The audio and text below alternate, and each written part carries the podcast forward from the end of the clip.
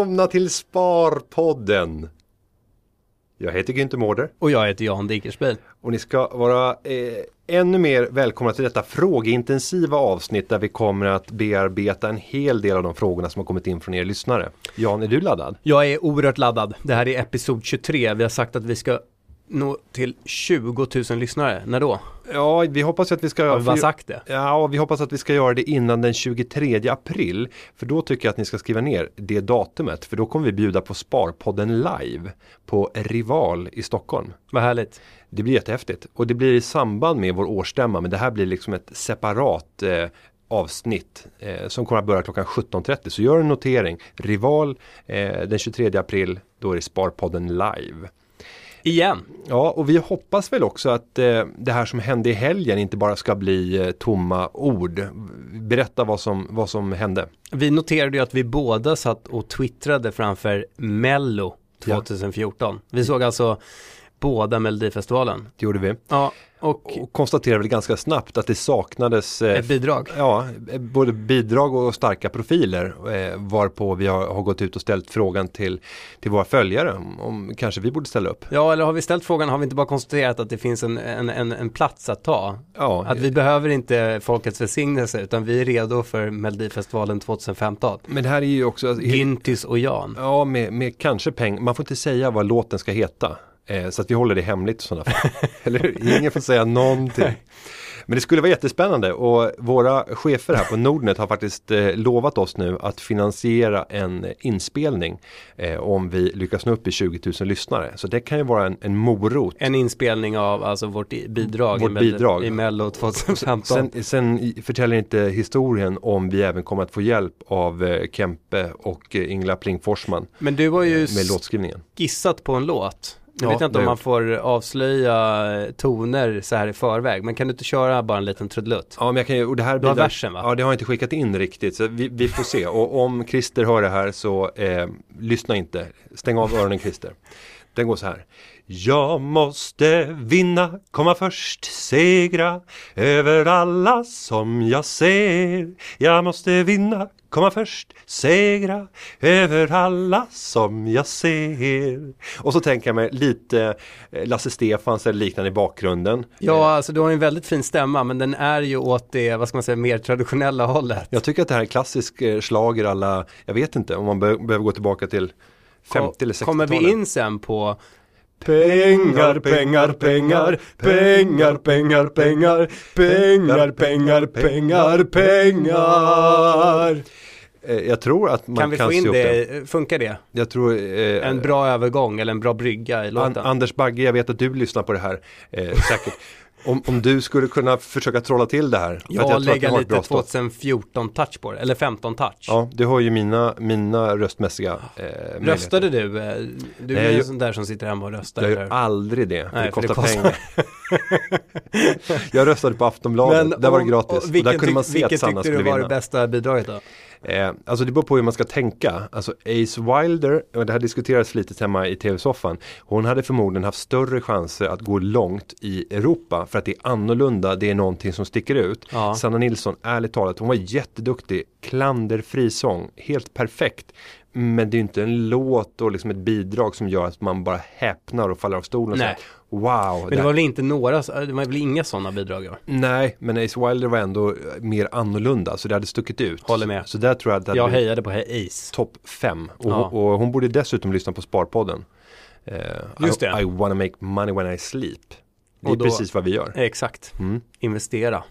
Yes. Men nu ska vi kasta oss in i dagens avsnitt. Och vi börjar väl med eh, två stycken högintressanta frågor som har kommit in på bloggen. Det är Absolut. Mikael som har ställt båda. Du har en begagnad snus här framför mig. Det finns ingen risk för att du kommer att ta den om jag Nej, inte, inte som det ser ut just nu. Nej. eh, Men eh, tänkte det är gratis. fasiken vet, du har ju märkessnus där så jag kanske går in och tittar i, i finlådan. Hugger på en begagnad general framför en, vad har du framför dig? En LD Salmiak inköpt. Det här är- kanske låter som att det är sponsrat men inköpt från Snus 2 i Göteborg. Vad kostar det?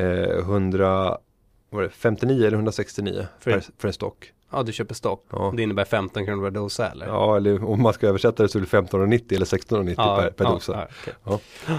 Viktig skillnad. Men Mikaels två frågor, den första handlar om, om ditt arbete, den andra handlar om löneförhandling. Men den första frågan är, vad går egentligen Jans arbete ut på? Innovationschef låter lite diffust. Jag vill höra Jan redogöra för hur en typisk representativ arbetsvecka ser ut och vad han förväntas prestera.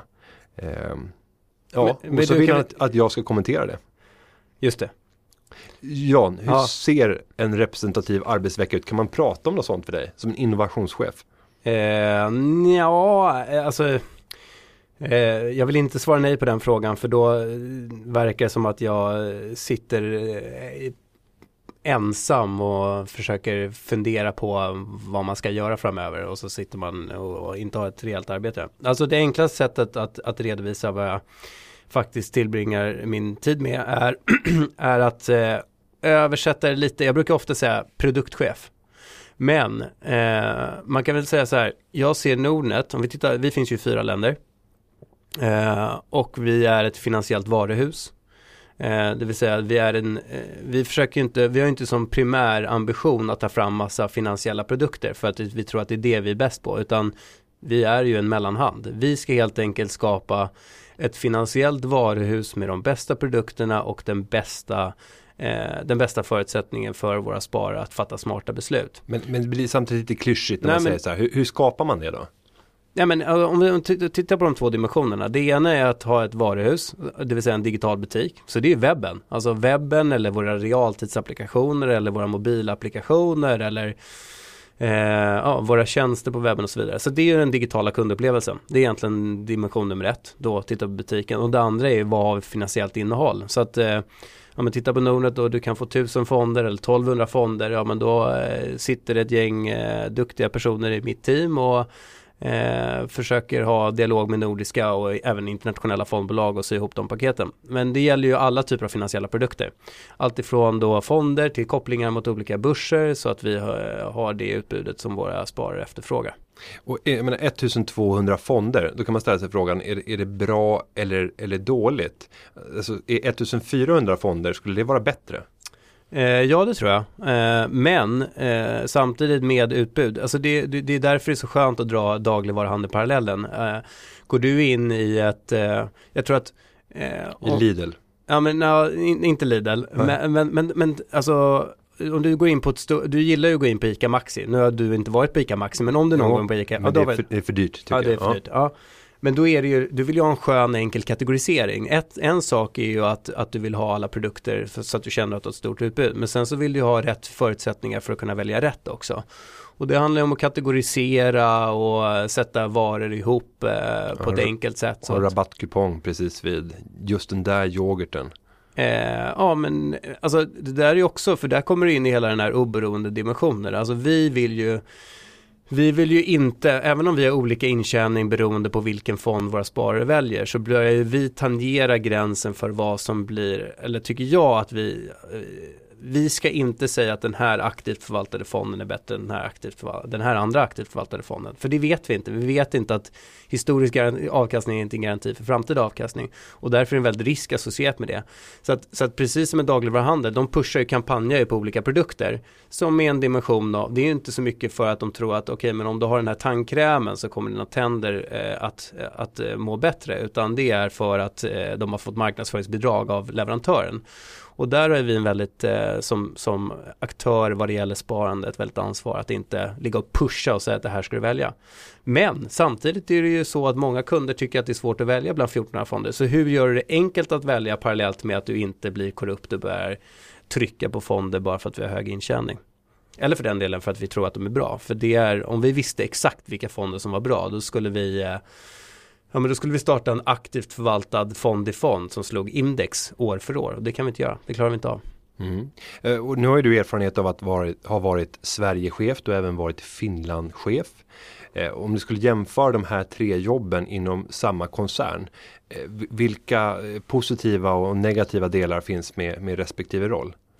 Um, Finlandschef, Finlandschef var ju speciellt för då hade vi köpt en bank i Finland. Så det var ju hela utmaningen i att få två kulturer att växa samman. Så det var ju en, och då flyttade vi även 70 000 kunder och, och 20 miljarder tillgångar från den, från den gamla plattformen, alltså från deras plattform till vår plattform. Så det var ju på något sätt en så här en väldig process som mynnade ut i ett klimax den där helgen då vi satt och jobbade till liksom fyra på morgonen och alla jobbade för att på måndag skulle alla kunder logga in på Nordnet istället. Så det var en, det var en enorm tillfredsställelse i att se att den överföringen gick bra. Eh, men, men landsdelsdimensionen har massa, den har ju liksom en ett taktisk stress i sig hela tiden. Alltså en, en landschef på Nordnet fokuserar ju framförallt på eh, tillväxt och få in nya kunder och managera befintliga kunder. Då är det här dagliga bruset hela tiden. Och det är väl det som, precis som det är tjusningen med, med landschefsrollen så är väl liksom tjusningen med innovationschef eller produktchef eller digitalchef eller vad man nu väljer att kalla det. Eh, den dimensionen så är det just långsiktigheten, att, att få tänka på vad Nordnet ska vara om eh, sex månader eller ett år eller om två år eller tre år parallellt med att leverera imorgon. För våra sparare inte, alltså vi måste göra bra saker på, på tidshorisont men vi måste leverera kvalitet imorgon också. Så det är, det är en väldigt, alltså om man tittar på vad är det för, i min roll nu, vad är det för personer som, som eh, rapporterar till mig så är det ju produktägare som, har, som ska balansera kundnytta, affärsnytta, eh, IT, gränssnittskunskap. Alltså det, det är ett hopkok av olika dimensioner som är väldigt svårt inom olika områden. Eh, och de måste ju fixa allt ifrån buggar som dök upp igår till eh, att ha en vision för vad de vill utveckla Nordnet eh, på, på sikt. Kort och lång sikt, men, men framförallt tror jag det tjusningen, när jag varit på Nordnet fyra år eller fem år snart, så är det just att, att få skapa något, eh, ett, ett kraftigt djur på sikt. Mm. Spännande. Det, det, är ändå svårt att sätta sig in i hur, hur de här vardagarna ser ut. Eh, det här är ju ett skönt, det här är ett skönt break, för det här är ju en timme varje vecka. Då man liksom kan ta på leveransen och det vi gör här och nu det distribueras ut eh, om någon dag och sen så kan vi se hur många som lyssnade på det. Så det är en väldigt sådär, det är en väldigt skön, eh, skönt avbrott. Men det här eh, tillhör ju undantagen. Eh, och det andra är ju väldigt mycket liksom, nya produkter som ska ut, eh, hur vi ska jobba för att bli snabbare i vår leverans, hur vi hela tiden ska bli bättre i det vi levererar till kunderna. Och...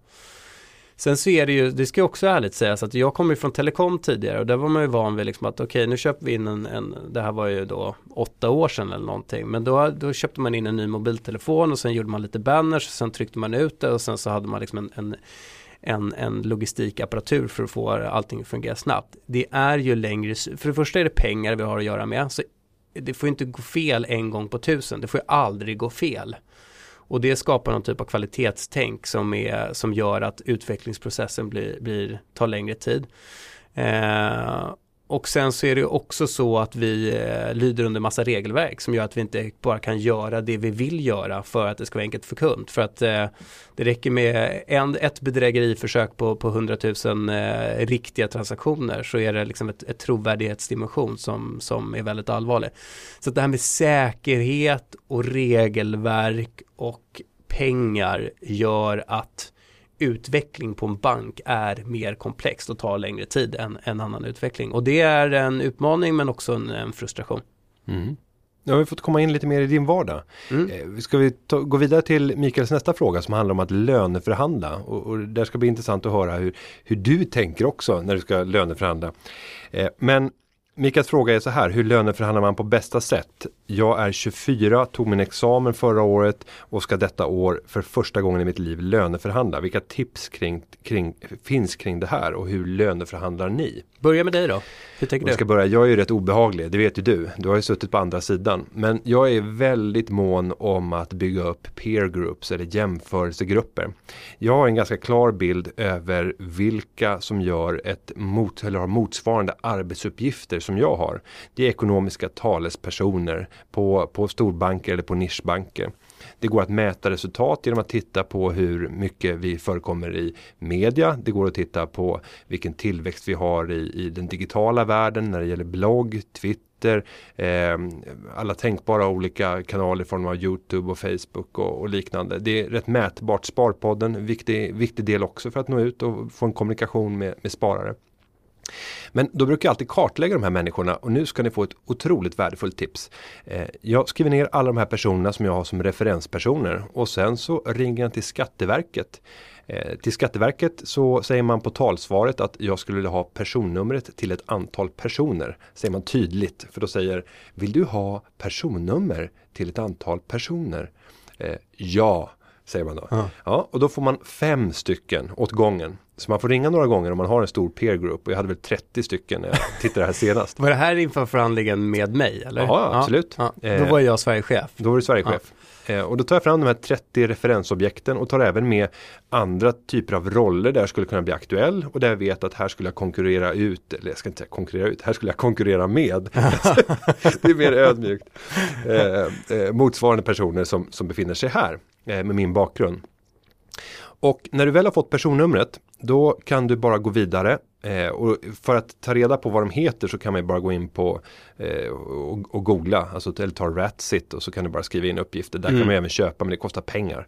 Eh, så det gillar inte jag, det här är gratis. När du har fått personnumret då går det till Skatteverket. Men säger du då, när, kommer du fram då och säger så här, okej, Annika Winst, hon är vadå, privatekonom eller sparekonom på Nordea, Chefekonom på Nordea. chefekonom på Yes. Nordea. Mm. Då säger du, eh, eh, Annika Winst, eh, Ja, hon stavar eh, så här med Ja.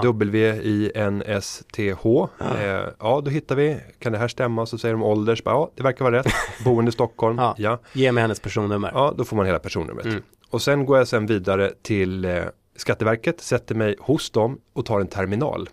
Eh, det finns en datorterminal i deras Återigen, reception. gjorde du det här också? Ja, Ja. alltid. Men du kan inte ringa Skattemyndigheten? Nej, det kan du inte göra. Skatteverket heter det inte. det inte Nej. Skatteverket.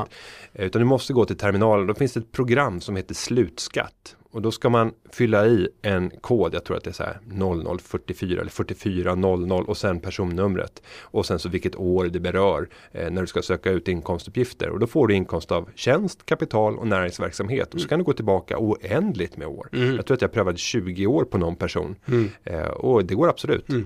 Och sen så för du bara en bok över det här. Tittar du även på mig för att sätta din... Jajamän. Ja, det In, nej, inte bara på dig. Nej. Jag tittade på hela, hela den gruppen av chefer som jag tyckte var intressant att jämföra Ja, med ja. i Nordnet. Jag Ja. tittade även på närliggande konkurrenter och på motsvarande nivåer eh, för att få en fullständig kartläggning. Så jag undrar om 30 personer räcker i det här läget. Jag tror nog att det är 40-50 kanske Mm. för att få en bra känsla Mm. över okej, vad, är, vad är en rimlig, en rimlig nivå? Och det här förutsätter ju då att du då har att du upplever att du har en förhandlingskraft i din i ditt personliga varumärke också. Ja, men du sen, tyckte ju då att okej, alltså ha- det, det är helt olika scenario beroende på om vi hade tagit dig eller om vi hade tagit någon eh, som inte hade ett etablerat varumärke. ja, och om sen, man kan prata om dig som ett varumärke. Ja men sen så kan, Men du, kan man ja, men sen kan du även lägga till att jag hade en annan eh, avslappnad inställning på grund av att jag visste att jag behövde inte jobba på 17 år på grund av pengar. På grund av att jag levt så sparsamt och fortsatte leva sparsamt och har byggt upp ett så pass stort sparkapital. Har du räknat ut att du kan leva 17, 17 år utan ut- inkomst av tjänst? Ja, utan bidrag.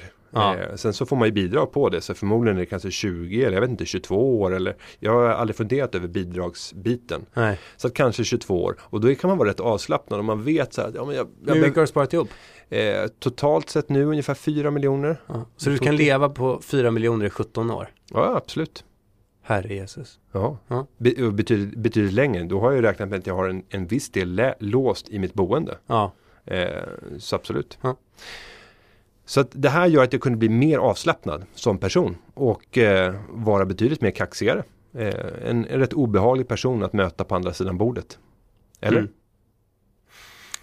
Ja men var du det? Du var väl ganska tydlig bara. Ja. Jag har gjort, du var ju väldigt transparent. Du sa att jag har gjort min, eh, Min hemläxa. din hemläxa och jag har tittat på de här och de här. Mm. Eh, och de känner så här och så här. Och därför har jag det här lönekravet. Vad jag är nyfiken på så här i efterhand, hur mycket hade jag kunnat pressa ner dig? Nej, inte så mycket på grund av att det fanns andra alternativ Ja. som hade inneburit tråkigare arbete men kanske till och med bättre lön. Ja men det förstår jag att du Mm. hade alternativ och jag förstår att du fortfarande har alternativ som erbjuder bättre lön. Så någonstans väljer du med ditt hjärta också, inte bara eh, Ja, fri- plånboken. Men frågan är ju friheten. liksom, Mm. ja, frågan är ju var, Givet hade din rollen. smärtgräns varit? Om jag hade sagt så här, nej men jag måste ta bort 30% på det där. Ja, men eh, jag hade ju varit iskall mot dig för att då hade jag sagt att då kanske du ska börja leta efter någon annan. Då kanske inte jag är rätt person. Eh, vill, man, vill man ha eh, gammeldags mjölk så, så köper man inte lättmjölk. Men sen är jag med människor som med bolag. Jag är beredd att betala för kvalitet. Ja, det ska bli intressant att se. Nej men Ja. alltså, man kan ju ha Mm. här, det får man ju ofta när man ska rekrytera nya medarbetare så får man ju ofta en fråga, okej vad ligger, vad ligger lönen på Mm. i en viss roll? Och jag tycker att den, den frågan är lite förlegad, utan så här, ja men det är mycket bättre, precis som du gjorde, vad, men vad är alternativmöjligheten för den här personen med den här typen av erfarenhet? Det är ju Mm. väsentligt mycket mer intressant. Så rätt, är det värt, om vi tittar på en lön då på, ja men säg 40 000 och så är det en viktig roll på Nordnet eller 50 000 en viktig roll på Nordnet eh, ja men alltså vi är ett litet företag där vad människorna skapar på det här bolaget är det som är avgörande för framtida, eh, framtida överlevnad är det liksom på marginalen en, en lön på 55 000 eller 45 000 som kommer vara direkt avgörande för om huruvida vi blir framgångsrika alltså jag är beredd att betala väsentligt, alltså en person som är riktig spets kan ju göra mer än fem personer som inte är det. Så att eh, jag är flexibel i lönesättningen och så var jag även den här gången. Du Mm. ler lite. Ja, eh, nej, jag tyckte det var schysst och gav med mig lite grann också. Men om vi inte bara tittar på Mm. Günther, eh, rent generellt sett så är det ju svårt för du, du hade ju väldigt tydliga peers. Mm. Eh, alltså titta på vilka är sparekonomer på de andra bankerna. Ja, men om, man, om man ska in på en avdelning någon annanstans, Mm. oavsett i vilken bransch det är, så kan du alltid ta de närbelägna, vad säger man? När, närliggande personer Mm. som man kommer att arbeta med. Oftast har man ingen känsla för vad kan jag komma med för anspråk. Men då titta runt på den första intervjun eller hör av dig till företaget och hör vilka andra jobbar på plats på den här avdelningen, vilka kommer jag jobba med. Eh, och sen så tycker jag att du tar någon som ligger kanske två år före i utvecklingen så att säga, har varit på företaget längre, eh, kanske har fått större ansvar och så prövar att lägga det på den nivån. Så fiska efter vilka du kommer, vilka som ligger i din liksom eh, i grupp. Ja, lite över, lite Ja. över till och med. Ja. Och sen så satsar du på det. Mm. Och sen så säger man att visst, eh, då kanske chefen säger att ja men på två år, då kommer du komma dit. Mm. Ja, men då vill jag ha ett, en, en tydlig utfästelse om det. Mm. Eh, och kanske eh, säga då att jag vill börja på, på den här nivån, då blir det min lägsta nivå. För att då räknar jag med 5% ökning per år eller med 10% ökning per år. Så når jag min målnivå. Och rent förhandlingstekniskt då, hur skulle du råda våra lyssnare att, att agera där? Om vi, du går in i en eh, situation med din chef. Mm. Skilj alltid på säga, det, det rena utvecklingssamtalet och lönesamtalet. Stå aldrig beredd att ta de samtalen eh, tillsammans utan säg då istället att jag vill ha en separat lönediskussion. Utan då vill du sitta i, i utvärderingen av dig själv och föra bok. Alltså hur uppfattar du mig? Ha gärna frågor förberedd till din arbetsgivare och ställ hur uppfattar du eh, min säljförmåga kanske om det är det som är viktigt eller hur uppfattar du mina insatser inom det här området? Skulle du säga att jag, att jag är en av de bästa på företaget när det gäller det här området för det är min avsikt och det är det jag kämpar för att vara. Mm. Och försök samla på dig så mycket. Så utvecklingssamtalet får ett kvitto på hur det ligger till, hur chefen ser på din leverans. Ja, ofta så är cheferna lite osäkra. Alltså, eftersom man vet att det här är ju bara ett liksom utvecklingssamtal. Här kommer någon som vill ha utfästelser om att, om att jag är en förträfflig människa. Mm. Eh, ja, då brukar man ofta kunna vara, det är lättare att ge med sig i de stunderna när man vet att det, är inga, det här är ingen lönediskussion. Och sen kan man bara skrivit ner, vad har chefen sagt i de här lägena? Och sen teckna ner, vad är mätbart när det gäller dina insatser? Mm. Så är det inom sälj så är det ofta väldigt mätbart. Mm. Eh, Är det inom någon form av kvalitet, alltså där du kan mäta kvalitetssäkring eller liksom antalet fel eller liknande. eh, Eller hur snabb du är. Alltså allt som går att mäta, Mm. det är det du ska fokusera på. Mm. Eh, Och så jämföra med andra internt men gärna också utanför. eh, Med närliggande konkurrenter. Mm. Jan, hur tänker du? Löneförhandling, det blir är inte det en ganska intressant fråga? För, för dig så är inte lönen Jag kan vara helt ärlig med vad jag gör. Ja, för dig är inte lönen eh, särskilt viktig egentligen. Jo, det är det. Eh, ja, fast det är, kapitalet är väl viktigare och avkastningen på det. Alltså, Så är det. eh, så hur tänker du vid löneförhandlingen? Eh, nej men jag tänker, eh, alltså jag tänker att jag, nu, nu jobbar jag då på Nordet eh, och, eh, Och är även delägare. Det, det gör ju jag också. Ja det gör du Och också. jag är också delägare. Ska ja du är också delägare, härligt. Men i ditt fall så kanske Så det kapitalinkomster på än så länge, eller jag vet inte hur mycket du har köpt in det i Nordnet. Ja, det, det, Än så länge är lönen viktigare avkastningen Ja, det än det. utdelningen. Eh, I mitt fall så är utdelningen eh, ett större belopp än, än avkastning eller, eller lönen. Men jag går in, eh, och det har jag egentligen gjort eh, hela tiden och sagt att ehm, jag vill bli schysst behandlad. Alltså det här är, det här är riktigt lönesamtal. Jag vill ligga rätt. Och jag vill ha en lön som står i paritet med hur du värderar mig i förhållande till, till mina peers. Så om jag nu sitter i ledningsgruppen, eh, vilket jag då gör, så vill jag helt enkelt eh, att eh, min lön ska reflektera hur eh, liksom, chefen värderar mig. Ett, knippat till rollen och, och peers på andra typer av företag. Men skulle du kunna tänka dig efter mina tips att göra motsvarande? Uh, jag har svårt att se Jan gå till Skatteverket där och sitta och trycka i terminalerna. Nej, det skulle, jag skulle inte gå igenom hela ledningsgruppen och kolla vad alla tjänar. Mm. Men, men jag skulle ju liksom, eftersom vi har ett aktiesparprogram eh, så kan ju jag, och så, så kan man då göra löneavsättning, ta en del av sin lön och, och ge till aktieköp som då givet att det går bra för Nordnet om några år ger extrautdelning av aktier. Så då kan vi ju, in, alla, alla chefer, alla som sitter i ledningsgruppen kan ju ungefär estimera vad de andra har givet hur mycket vi köper i aktiesparprogrammet. Även om du kan ange att du vill lägga 1% av mm. lön eller, eller, eller upp till 5%. Så det är klart att vissa kanske ger mer eller mindre. Men om vi utgår från att, att majoriteten av deltagarna i ledningsgruppen maxar upp till den här 5% av brutto nettolönen i samband med sina aktieköp. Då kan man, eh, då kan man lista ut ungefär var de andra ligger. Så där tittar jag, då har jag tittat på mm. ungefär var det ligger. Eh, och så, så är det det som jag har som någon typ av värderingsprincip. Men jag vill ju att om, om jag levererar skillnad för Nordnet på marginalen eh, och eh, liksom jag har ett nöjt team, jag är nöjd med den prestation vi har åstadkommit under året och jag vet att eh, min chef respekterar mig, då vill jag att det ska märkas i lönekuvertet också. Mm. Men det, och det, och det känns... Eh, jag sitter ju inte och ställer lönekrav. Nej, det är svårt att hota. Alltså, och säga att jag, jag har fått lite andra erbjudanden här. Så att jag, jag sitter och överväger faktiskt om, om jag inte får lite högre lön här så, så funderar jag faktiskt på att, att gå vidare. Ja, men varför skulle det vara problem att göra det? Alltså om, om jag får det ett alternativt konstigt, erbjudande. Det blir konstigare för dig än vad det blir för mig att föra en sån typ av Absolut, av men samtidigt så är det om jag får erbjudanden från, från andra företag Mm. Så, eh, För en konkurrent här. Ja, konkurrent, men det kan ju vara andra branscher också. Ja. Om, om, om jag får erbjudande så är det klart att jag kan ta med det in i löneförhandlingen och säga att det finns alternativ även för mig. Mm. Alltså jag sitter ju inte på något livstidsuppdrag på Nordnet bara för att eh, jag råkar vara en, en större delägare, utan eh, jag tror inte att jag kommer dö på Nordnet.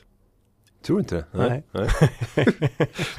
Vad tänker du? Ja. Nej men det, det, var väl många värdefulla tips. Eh, ja, var det det? Jo men jag tycker mitt tips är strålande. Ja, bencha mot peers. Ja. Men så tror jag också gå in i någon, alltså var inte rädd för löneförhandlingen. Utan mm. eh, var tuff i löneförhandlingen. Ja, och en annan eh, peers som kan läggas till det är att också ta med personer som du själv pluggade med. Mm. Eh, och som du vet eh, att, att du är likartad med när det gäller egenskaper för att se andra branscher. Och jag tror också ett annat, att, annat smart sätt kan vara att vara den som slänger ut första budet. Mm. Sätta referensramen. Ja, för att om, om du, en, en, chef har ju någon mental mindset av var man ändå ska ligga. Man går ju inte in med, med om jag går in och löneförhandlar med mina, mina medarbetare så går inte jag in och tänker, ja, undrar vad som ska hända idag, utan jag har ju en bild. Men om den bilden eh, liksom radikalt definieras om, kartan kan ju ritas om fullständigt av den du går in i lönediskussion med. Jag vet ju inte när jag intervjuar, om jag ska intervjua eh, eller eh, rekrytera en ny produktägare så vet ju inte jag om jag kommer få ett löneanspråk på 42 000 eller 80 000 eller 130 000. Därför att det är så otrolig variation i, i bakgrunden hos de som söker. Så att eh, gå in och ställ första budet och, eh, och ta i lite. Mm. Det är väl min rekommendation. Ja men det är väl bra, bra tips. Sen så kan man också som avslutande grej ta med om du har fått ett erbjudande och särskilt om det är ett erbjudande som erbjuder bättre lön även om du inte hade tänkt att ta det jobbet.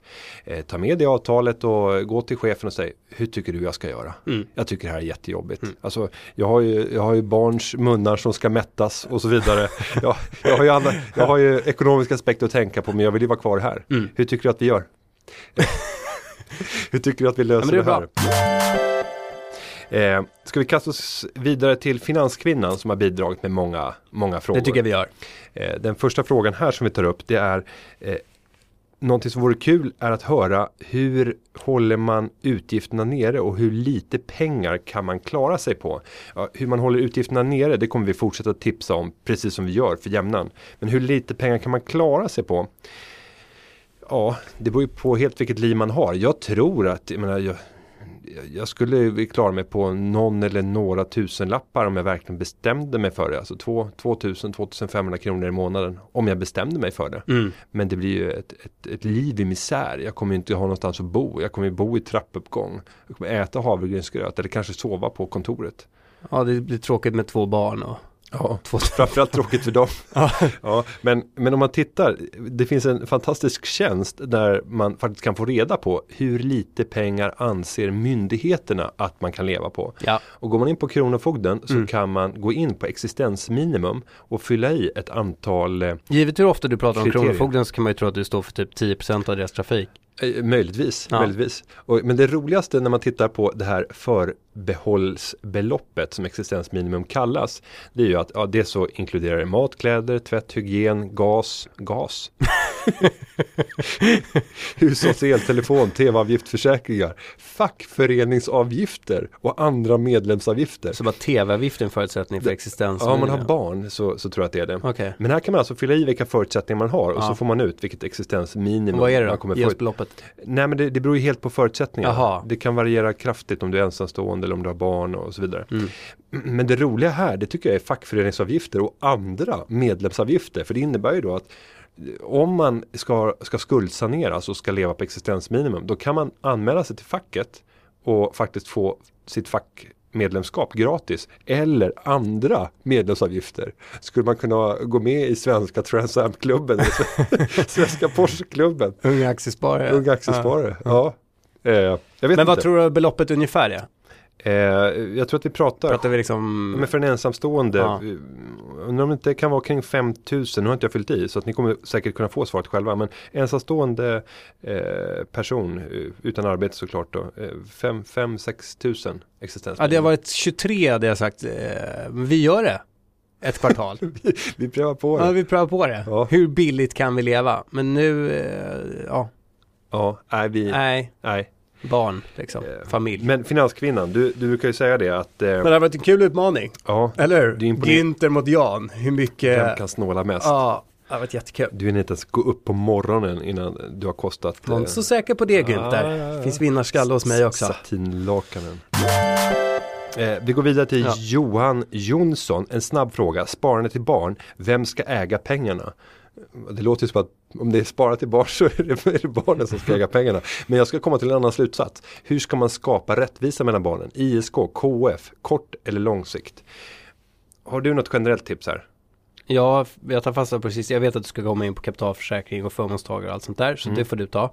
Men eh, eh, kort lång sikt, du ska ju ta mycket risk i ditt barnspar. Absolut. För du ska ju spara väldigt länge i det här och då är förutsättningarna för att ta högre risk bättre. Annars kan det ju gå upp och ner och sådär, men över tid så ska det gå upp. Så 100% börssparande till att börja med. Sen om det sker via enskilda aktier eller aktiefonder.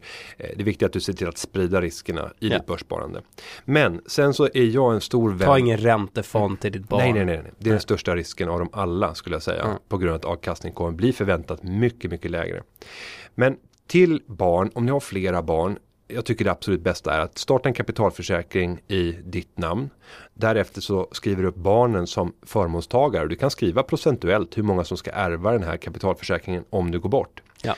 Men sen har du då fördelen av att alla barnen kommer få samma förvaltning. Det kommer bli lika belopp eftersom de äger en procentuell andel av den här portföljen. Du kommer dessutom nu blir, eh, spara eftersom du inte behöver betala lika mycket avgifter när du köper och säljer enskilda aktier till exempel. Så eftersom du, du delar. Eh, på, om du har tre barn så slipper du ha tre courtage. Det blir ett courtage.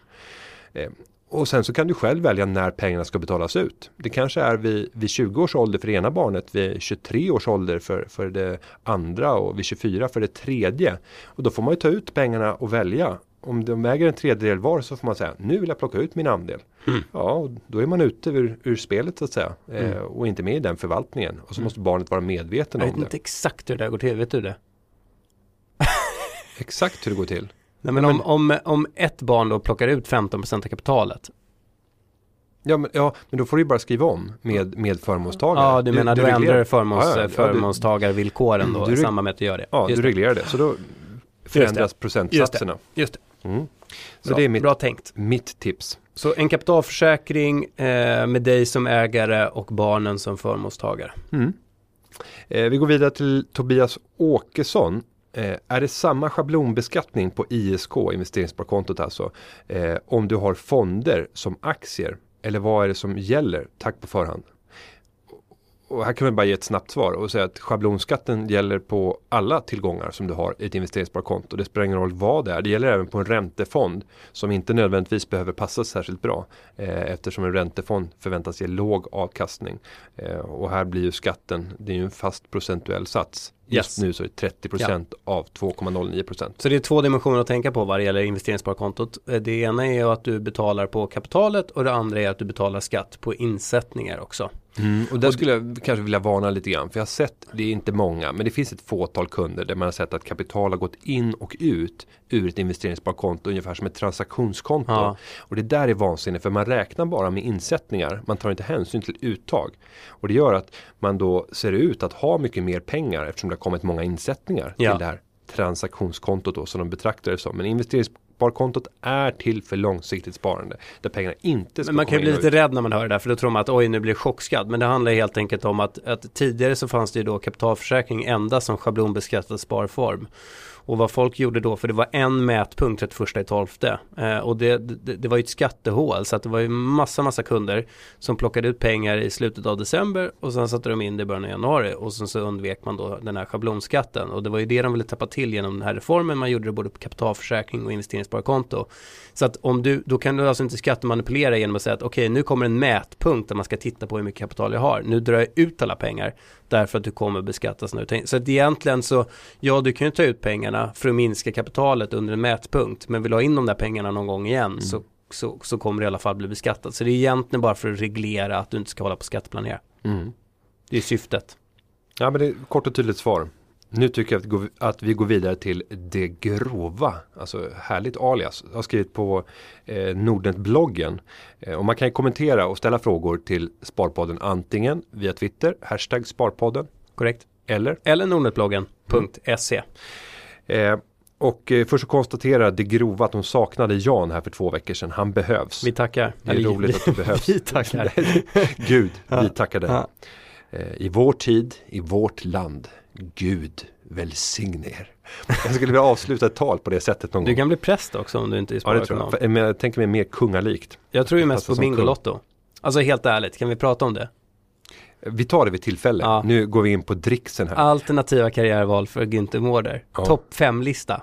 Ja, men det kan vi, folket kan väl få bestämma. Absolut. Ja. Sparpodden. Jag har ju Bingolotto ansvar för... Ja, men du, du får köra din, du får köra din Ja, lista som alla andra. Ja, Du men då vill, vi, då vill vi ha på. Twitter en topp 5-lista och sen ska vi prata upp topp 5, vilka bästa topp 5-listorna som har kommit. Ja, Ja. det är bra. Ja. Det är bra. Men nu vill det grova höra hur vi tänker kring dricks och att dricksa på restauranger och i andra, andra sammanhang. Eh, och eh, Och då står det i regel är ju dricksen pengar man slänger i sjön. Ja, ja, eh, hur tänker vi kring dricks? Och jag ska ju vara ärlig med att säga att jag är ju inte en drömkund när det kommer till de här serviceyrkena där många förväntar sig dricks. För det är ytterst sällsynt att jag, jag dricksar. Ytterst sällsynt. Eh, hur tänker du? Nej men jag undrar framförallt, har du ens förutsättningar för att ge dricks? Alltså befinner du dig i situationer då det finns förutsättningar att ge dricks? Ja, ofta så är det någon annan som betalar i de lägena där det skulle kunna ges dricks. Jag tänker, jag, ju, jag åkte taxi för företagets eh, pengar. Ja, eh, efter, efter, efter Nordnet Live. Ja, Eh, nej, det gjorde jag inte. För att det, det är företagets pengar. ja. Jag kan inte lägga på dricks. Nej det kan du inte göra. Det Nej. inte jag heller. Eh, Ja och, och sen så i restaurangsammanhang, jag tycker det är svårt. Då är det ofta också eh, att man kanske är iväg på, på någon lunch i något möte och sen så betalar jag för att eh, det är ett arbetssammanhang. Men nej, jag kan inte dricksa. Jag tycker det blir väldigt konstigt. Men vad menar du? Om, du? om du? om du är ute med din fru och äter middag på en restaurang. Ja, då är det upp med firmakortet. Jag har ju, då jobbar jag under middagen. Ja, då, klart då sitter jag och twittrar och kanske tar någon, Nej, någon selfie. Ger du aldrig dricks? Ja, men det är sällsynt, det är det. Ja. Det är klart att eh, på, på en finare restaurang, men, men precis som du säger, alltså hur ofta försätter jag mig i sådana situationer? Liksom. Risk, Ja. Det är nästan, Ja, men det är nästan riskfritt. Går du, när, när du åt på krogen, när bjöd du din hustru på krogen senast? Och Lidl, ehm, alltså jag kan inte, jo, nu, nu kommer hon bli, bli sur kanske om, om, jag, om jag inte kommer ihåg det. Men jag skulle tro att det var när vi gick på, på grekiskt. Eh, undrar om det inte var i, i vår, våras. I vår, våras. Ja, nej men att det var i, i, i våras eller Här nu alltså. ja, förra, förra våren. För ett år sedan. Ja, då gick åt grekiskt. Men, men eh, lunchrestaurang, alltså ni är ute med barnen en helg och eh, ni ska in och äta lite mat. Går ni hem då och steker på blodpudding eller? Nej men ofta så, vi köper ju hem eh, mat. Det gjorde vi fredags. Då gick vi, kan jag marknadsföra, till Bella Rosa eller Rosa Bella pizzeria. Och köpte varsin, en kebabpizza och en Tropicana. Ja. Och försökte Nej beställa men då är det take away så då beställer man inte, då, då lägger man inte dricks. Nej men Nej. om du äter, äter ni aldrig på restaurang på helgen? En, en Jo men det kan det vara så här, eh, Vapiano kan Ja. vi ha gått till. Men, ja, men du menar att det är disk, eh, men är där- liksom där- där- kassa, ja. kassaköp. det är väl inte som man bara åh, slänger åt dem en, en extra 20 i kassan där. Om ni går till pizzeria Eh, och det är serv, servis. ja, nu, jag kan inte komma på när vi har suttit och ätit pizza på en restaurang utan vi tar hem i Okej. så fall. Ja. För där är drycken mycket billigare. Ja, men du då? När gick du åt och... Nej men jag tycker det grova har en poäng. Alltså i, USA då jagar de ju dig om du inte ger dricks. För det är så, det är så liksom i kulturen att, att de får ingen, de får i princip ingen fast lön utan det är ju en service charge. Men det är ju helt bisarrt. Alltså om man börjar fundera över det. Ja men det är helt bisarrt. Varför ska vi tillåta en svart ekonomi? Ja. Ja men så fungerar det. Alltså nu pratar, så fungerar det i USA. Så du, jag vet inte vad minimilönen ligger på där. Men de kommer ju uppriktigt Mm. och jagar dig ut från restaurangen och frågar om det var någonting fel. Någonting radikalt fel. Så det spelar ingen roll om det är bra service eller dålig service. De förväntar sig 20% eller om det är 15% i, i service charge. Jag skulle säga att, men jag lägger nog generellt sett ganska mycket dricks. Eh, utan att, alltså inte dricks för att, eh, för att, vad ska man säga? Men alltså inte, jag, ligger jag ligger schysst med dricks. Och då skulle jag säga någonstans mellan ehm, 5-15 procent. Beroende på Och det finns en beroendefaktor här på vilken service du har fått eller kan det vara slumpmässigt? Ja, eh, nej. jag alltså- är på gott humör, det var riktigt dålig service men det var här var Nej, det skulle dag, inte liksom. vara. Så det, det, det är två dimensioner skulle jag säga. Det är, det är vilken typ av måltid det är. Och sen så är det, alltså lunch ger ju då mindre än vad jag skulle ge på en långsittning middag. Så det, det, det är två parametrar. Det ena är vilken typ av eh, aktivitet är det och det andra är i vilken utsträckning jag har fått bra service. Och sen så också tredje dimensionen i vilken utsträckning, och det säger ju det grova här också, om man är en stammis så kanske man ger ännu bättre då. Mm. Och om vi tar det flådigaste stället som står att finna här i, i Alvik så är det Sjöpaviljongen. Mm.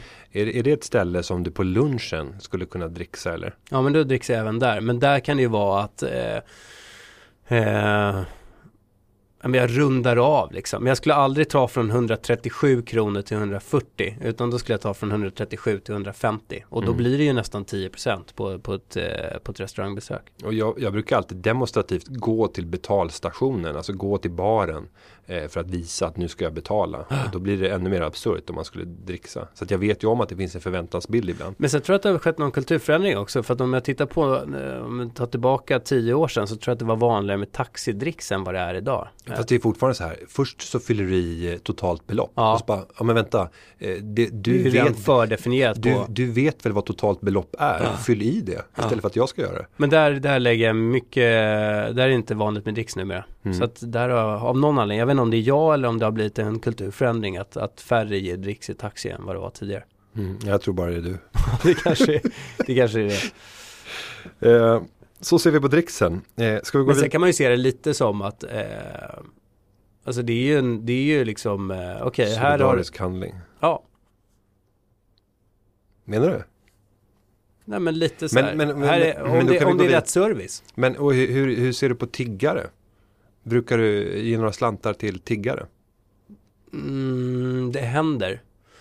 Men inte Va, vad ska man göra? Alltså vad är bästa taktiken? för att eh, få mig för att få att- dig på knäna? Är det, det finns ju massor med olika tekniker och sånt här får man inte hålla på och, och, och skämta om. Men, men det är förvånansvärt eh, liksom, många som har igenkännande eh, liksom sätt. Eh, Aha. när man kommer på tunnelbanan, eh, lägger ut ett kort med en text där de berättar. Men jag tror att det är helt, alltså det är helt texten kommer återigen. random. Nej, nu, nu ger jag inte ofta, men ibland så, det kan, det kan ju vara allt, det kan ju vara uppenbarelsebaserat, alltså hur ska man säga, men liksom en Ehm, det, är, det är ju när sympatin växer över, när du har pengar lättillgängligt och eh, du bara känner att eller jag känner att det, det är, jag får sympati för den som tigger. Säkert eh, om jag skulle dra schablonmässigt då, säkert en, en liksom Utdelningarna äldre kom, man, utdelningarna kom det är oftare män än vad det är, Ja. nej. nej men eh, äldre man som liksom med något snällt, snällt i ansiktet som, som eh, liksom lite försynt tigger. Inte som liksom står med bössan framme utan som, som sitter i tunnelbanan eller något sånt där. Så kan jag säkert ge en slant. Sen så situation Stockholm, de här som, som säljer tidningar så är jag väl en hyfsat frekvent köpare. Du, du skulle aldrig ge till en tiggare.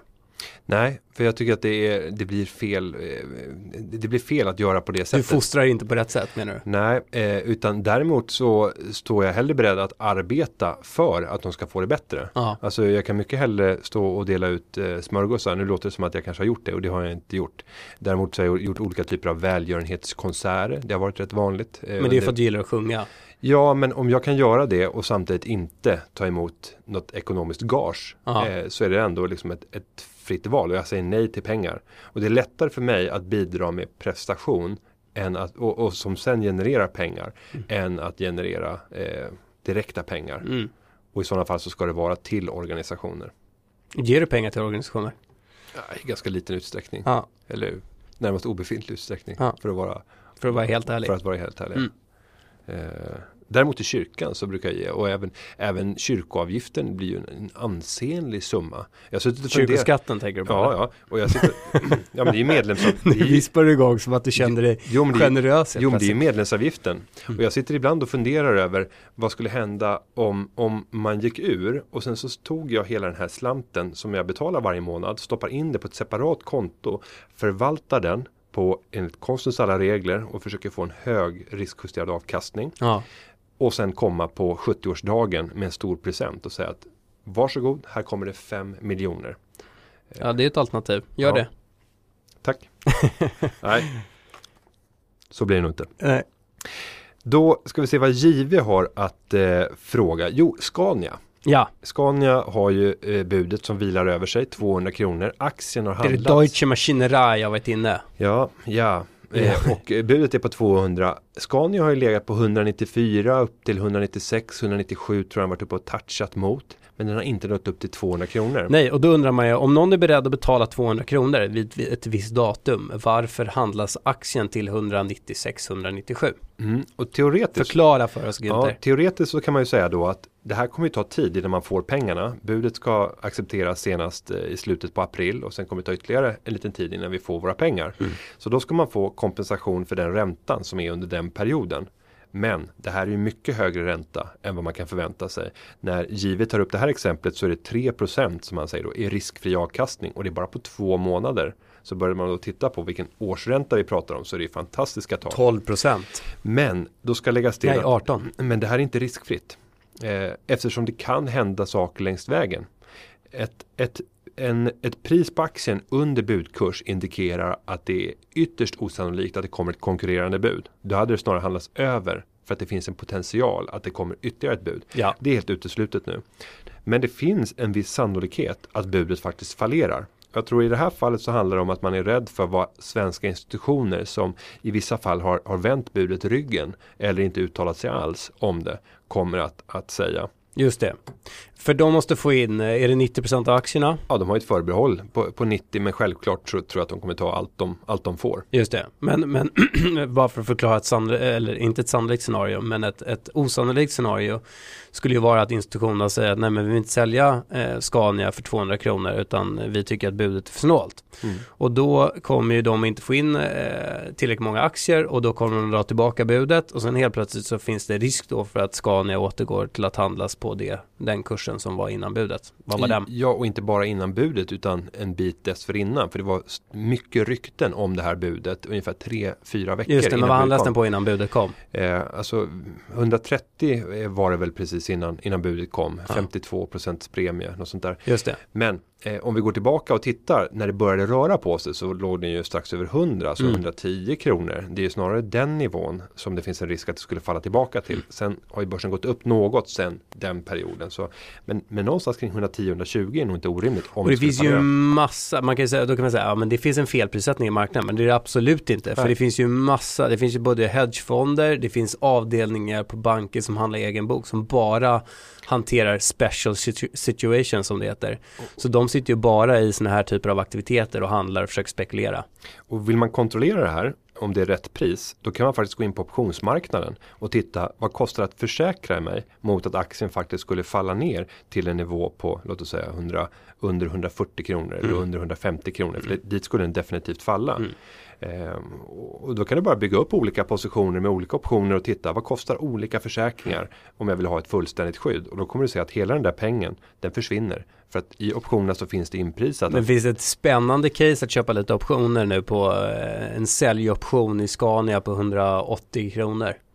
Ja, eller då ska man gå ännu lägre Ja, än så. ja, det 100 finns ingen anledning att stanna 150 där. då. Ja, 150 eller kanske 140. Ja. Den kostar ju nästan ingenting. Nej. Eh, sannolikheten är väldigt hög att den förfaller fullständigt värdelös inom en snar framtid. Och man kan ta en väldigt kort, alltså som bara räcker till maj. Men så ser det ut, inga riskfria pengar. Jag kan även göra en liten disclaimer här och säga att jag själv har tagit en sån här position. Jag tror att sannolikheten är mycket hög för att det här går igenom. Det är en ganska stor position som jag har tagit. Just det. Men den har du inte redovisat i din portfölj på Shareville. För du vill Nej. inte att eh, vanliga sparare håller på att spekulera på det här sättet. Nej, eh, för det här har jag gjort en separat portfölj och jag tycker inte att, att det här är värt att ta upp för det är inte ett långsiktigt innehav för mig. Jag vill ha mina pengar. Eh, om den går upp mot, mot 200 kronor då kommer jag sälja. Yes. Då tycker jag att vi tittar vidare bland frågorna och går till Solgårdan. Vilken information letar ni efter? Vad letar ni efter? Och hur strukturerar och hanterar ni informationen? Eh, det här tar han upp eftersom han känner sig som en person som har svårt att ägna mycket tid. Eh, han säger att eh, vi vanliga kanske kan ägna en halvtimme om dagen åt sparande innan vi stupar i säng efter att ha lagt barnen, diskat, hängt tvätten och så vidare. Ska vi titta på makro, mikro, branscher, länder, företag, analyser, insiders. Mitt bästa tips här det är att fokusera på bolag. Försök hitta bra bolag. Det kan aldrig vara en, en dålig idé att investera i bra bolag och tänka långsiktigt. Oavsett om du råkar köpa in den när aktien har en, en hög värdering. Och då tänker Solgården, men vad är då ett bra bolag? Ett bra bolag är såklart ett bolag som har eh, framtiden för sig. Där du tror på produkten, du förstår marknaden. Du ser att de har potential att växa. Om inte bara i Sverige så kanske till och med på ett globalt plan. De har en lönsamhet som stiger i takt med att deras försäljning ökar. Ganska lätta grejer att kolla upp. Eh, men det viktigaste är övertygelsen om att du tror att det här bolaget kommer vinna markt, vinna marknadsandelar. Då spelar det inte så stor roll vad aktien står i långsiktigt om vi tänker 10-15 år tidsperspektiv. Och Solgården, jag tänker eh, göra eh, reklam för en framtida tjänst som vi håller på att lansera nu under våren och det är ju Shareville. För att eh, på Shareville kommer vi göra så att våra egna sparare, våra 400 000 kunder får förutsättningar för att bli sociala med sitt sparande. Och då kommer du kunna se vad andra människor som tycker att det här är ännu roligare än vad du tycker att det är och har lite mer tid vad de gör i sitt sparande. Och sen så givet att de är bra så kan du börja följa dem eh, och inte fatta beslut utan att göra någon egen analys. Men du kan i alla fall få ett, ett, ett, ett uppslag på vilka olika aktiviteter som, som människor som du respekterar och har förtroende för gör. Och sen kan du då agera på den informationen. Och som sista sak idag. För vi har flera ämnen men jag tror att vi återkommer till det senare. Vi lovade att vi skulle gå tillbaka till lite bloggar eh, och ge lite recensioner. Och en blogg som jag har varit inne på och är lite då och då och tycker att det är värdefull och intressant läsning. Det är Lundaluppen som jag vet också följer Sparpodden. Eh, och där finns det ett inlägg som jag... Du är nästan förälskad. Ja, men jag går igång på det här. Eh, Lundaluppen redovisar ju sin Lundaluppen-koncern. Mm. Eh, och då har, har personen eh, alltså räknat ut hur stor andel eh, som man äger av respektive bolag som man har aktier i. Och sen har jag tagit resultat och balansräkning, tittat på kassaflöde och räknat ut hur stor del av de här kassaflödena är faktiskt mina. Hur stor del av tillgångarna och så vidare. Och så gör en egen koncernredovisning. Mm. Eh, och där kan vi då se hur, hur resultatet utvecklas och vi kan konstatera att för 2013 så har eh, rörelseintäkterna i, Lundaluppens totala koncern eh, stigit till 1,5 eh, miljoner. Eller ja det måste vara en miljon. Nej, kan det vara miljon? Jo, det, jo det, det måste vara miljoner mm. han, han uttrycker det här i.